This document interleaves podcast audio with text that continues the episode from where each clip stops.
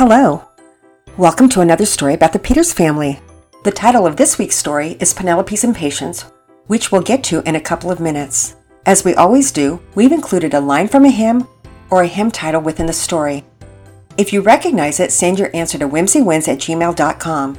If yours is the first correct answer we receive, we will send you a prize. Last week, we didn't have a winner. The hymn title from last week's story, Pearson and Penelope Demand Payment, was Blessed Be the Tie That Binds. Here's hoping we have a winner this week. Now let's get to the story Penelope's Impatience. Patience and Priscilla Peters were coming upon their first birthday, but they had been on the move well ahead of their time. They'd been walking since they were almost eight months old and were a very active set of twins. Daddy and Mama Peters, Pearson and Penelope absolutely adored them. They brought lots of sweetness, energy, and funny moments to the family that had gone so long without babies. The addition of the twins to their family was a blessing and gift from God. But as it is with all babies, Priscilla and Patience brought messes and tantrums and accidents.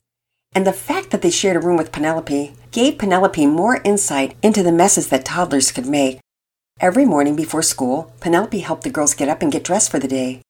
After getting them dressed, she would walk downstairs and she would pass off Patience and Priscilla to Mama Peters's care before walking back upstairs to her room where she would pick up any errant toys from the night before. She would dutifully place the toys in the toy box and begin making the twins' bed. There wasn't much to making their beds because they were still in cribs, so there was only one fitted sheet and a blanket. Each of the twins had three stuffed animals. Penelope had gifted Priscilla with her stuffed monkey and Patience with a miniature stuffed bear when they were born. Those beloved stuffed animals were accompanied by two equally adored animals from Pearson a stuffed lion and a stuffed elephant. The cream of the crop, though, were the little Miss Molly dolls that Daddy and Mama Peters had given them for their first Christmas. After finishing with the cribs, Penelope would make her own bed. She pulled the flat sheet up hard, tucking the corners tightly so that the sheet was straight and without wrinkle, after which she would cover it with her quilt that Mama Peters had made especially for her when she was only three years old and was sleeping in her first big girl bed.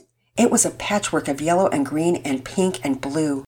Every night before she fell asleep, she would stare at the patterns on each color square, which were comprised of rosebuds, daisies, and paisleys on different portions of the blanket.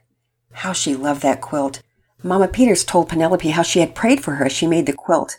She prayed that Penelope would repent of her sins and believe in Christ at an early age, that she would be a good sister and daughter and friend, that she would grow up one day to marry a man who loved Jesus with his whole heart. That last part about having a husband always embarrassed Penelope, but she enjoyed the idea of getting married when she was older. She finished making her bed by placing her pillow at the top of her bed and placing her little Miss Molly doll on top next to her Bible and prayer journal. Her Bible, unlike her quilt, was beginning to look a bit tattered. But that didn't really bother her because Daddy Peters always told her that a tattered Bible is a used Bible, and she had been reading her Bible every day. Daddy and Mama Peters had listed that on their chore chart as soon as she and Pearson had been able to read. Every day they had to read their Bibles and write in their prayer journals. Penelope cracked open her prayer journal and read a couple of the older prayers from last year. She read her journal entry where she had confessed her sin of lying to her good friend Emily after Emily had beaten her at Foursquare. She flipped over a few pages where she had praised God for the birth of her sisters at Thanksgiving, and right before closing her journal, she read the prayer she prayed for her Uncle Stefan's salvation, which prompted her to stop right then and there to pray again for her dear uncle's salvation, who still did not know Jesus. She prayed that God would help him repent of his sins and believe in Christ. Next up was Penelope's dresser, which she painstakingly straightened up and placed her coin purse next to her piggy bank, which was a little Miss Molly piggy bank. It was pink with hearts and a little star right on top where the hole was for the money. Penelope gave the bank a little shake, satisfied by the sound of the tinkling coins. She placed it next to her little Miss Molly hand mirror and her little Miss Molly hairbrush. She squeezed some of her little Miss Molly lotion into her hands, rubbing until they were dry but moisturized. She brushed her hair, applied some lip balm, looked at herself in the mirror, and placed a stray hair carefully behind her ear. She was ready for breakfast and walked downstairs. She greeted Mama Peters again. Good morning, Mama Peters. And greeted her brother. Good morning, Pearson. And Daddy Peters. Good morning, Daddy Peters. Penelope hugged each of her precious parents with a squeeze. Good morning, honey. Thank you for getting the girls dressed. They look adorable. Mama Peters nodded toward the twins who were wearing matching pink jumpers and miniature brown booties. I love those outfits, Mama Peters. I remember when Mrs. Wells gave them to us when they were moving away, and now they fit just perfectly. The mention of Mrs. Wells caused Pearson to think about Finn Wells, his best friend, who had moved over the summer. I wonder what Finn's doing right now, Pearson mused aloud. I don't know, but I'll go out on a limb here and make an educated guess. Let me think about it for one second. Okay, I got it. I bet he's doing exactly what you're doing right now eating breakfast and getting ready for school.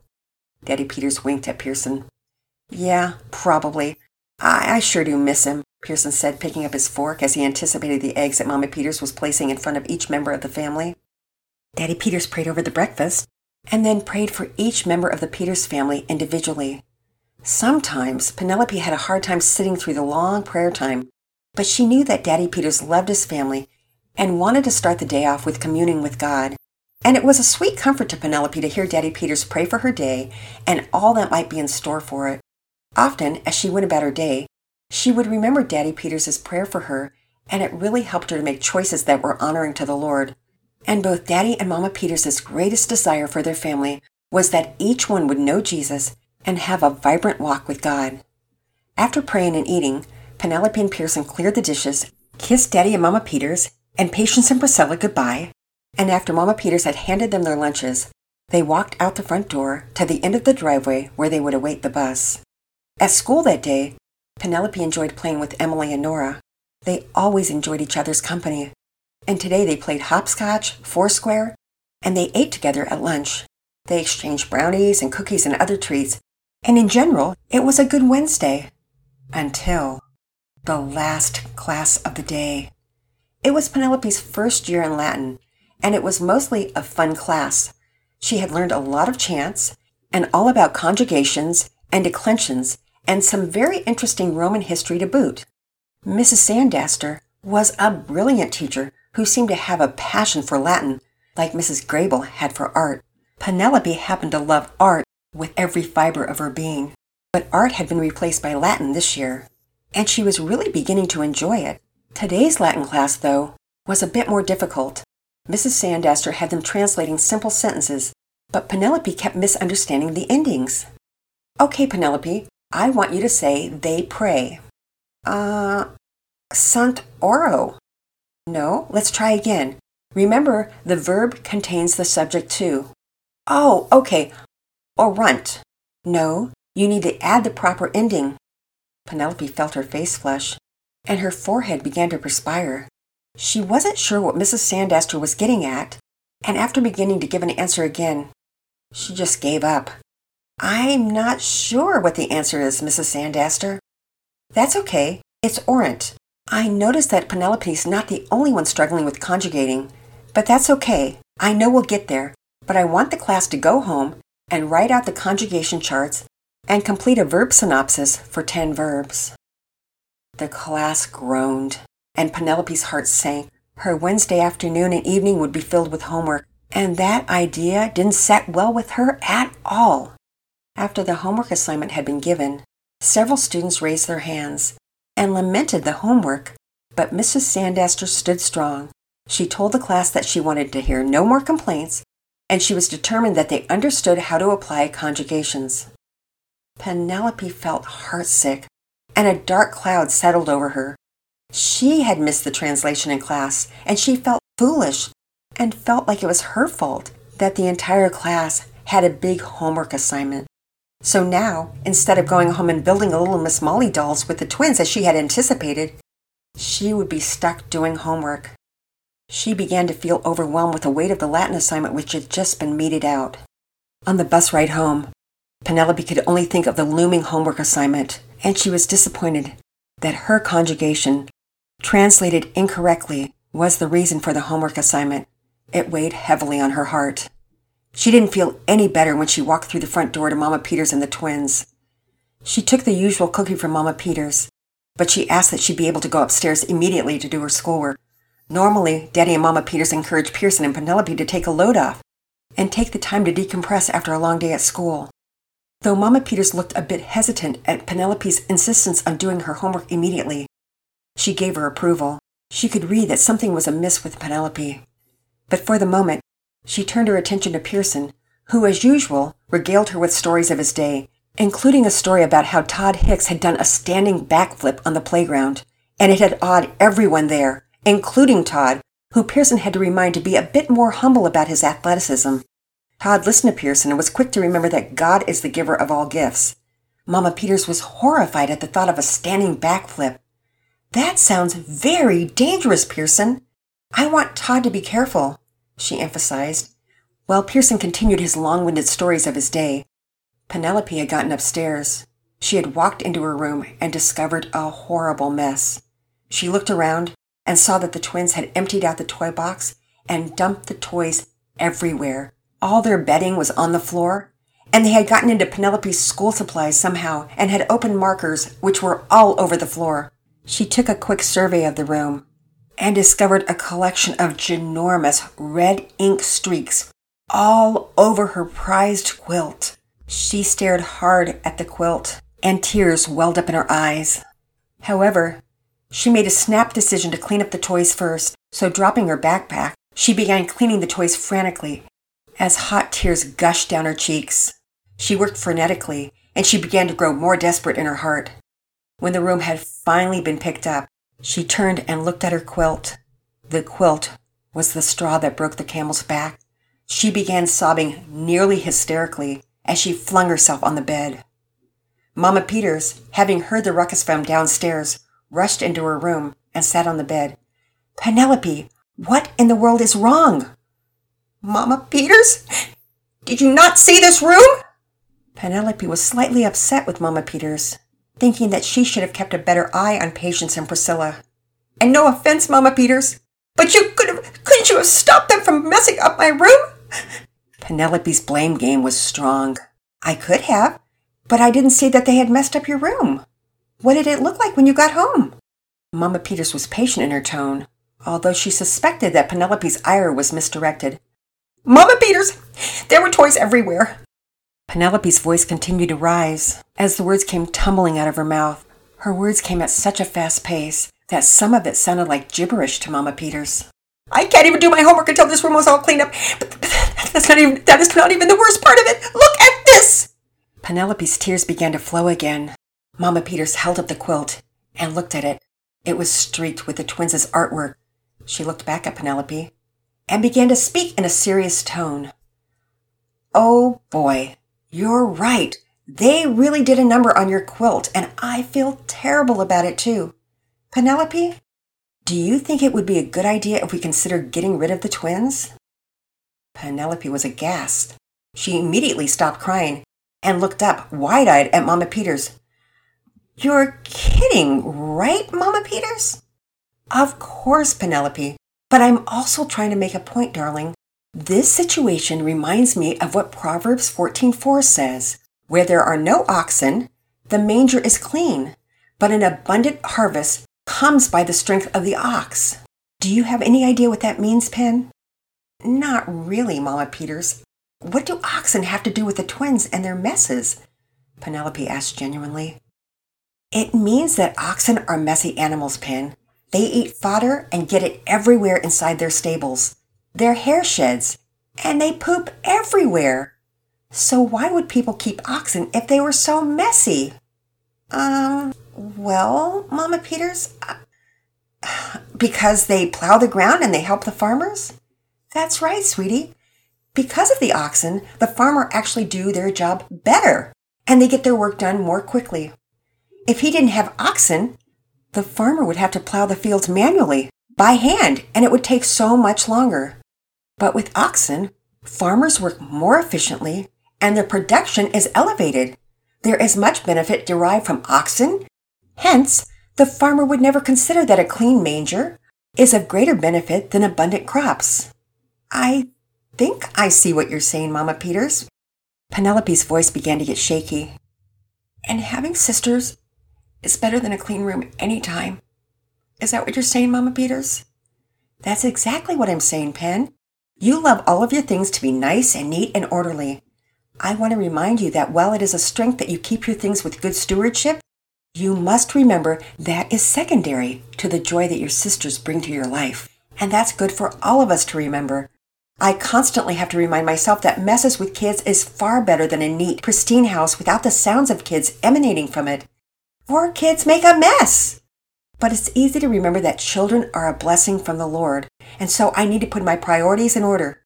The Lord has given me a sweet husband and wonderful children, and so messes from them are from the Lord. I know that now, Mama Peters. You're right. And what's funny? These red lines don't even look so bad. Penelope pointed to the red marks all over her treasured quilt.